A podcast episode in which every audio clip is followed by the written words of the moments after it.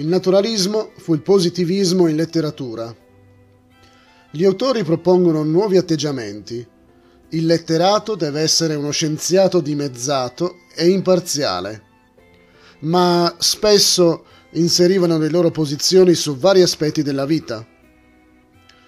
Lo scrittore doveva essere invisibile, come Dio, restando pur sempre presente. L'atteggiamento dei naturalisti francesi è la fiducia negli uomini politici, di modo che, denunciando il problema, si risolveva.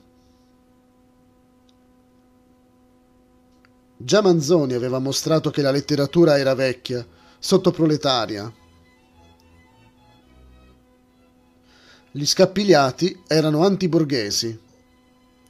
I naturalisti ritenevano che il comportamento dell'uomo si leghi alla storia della famiglia. Iniziò lo studio dell'ereditarietà. Era importante l'ambiente. Tutto ciò che ci circonda influirà prima o poi.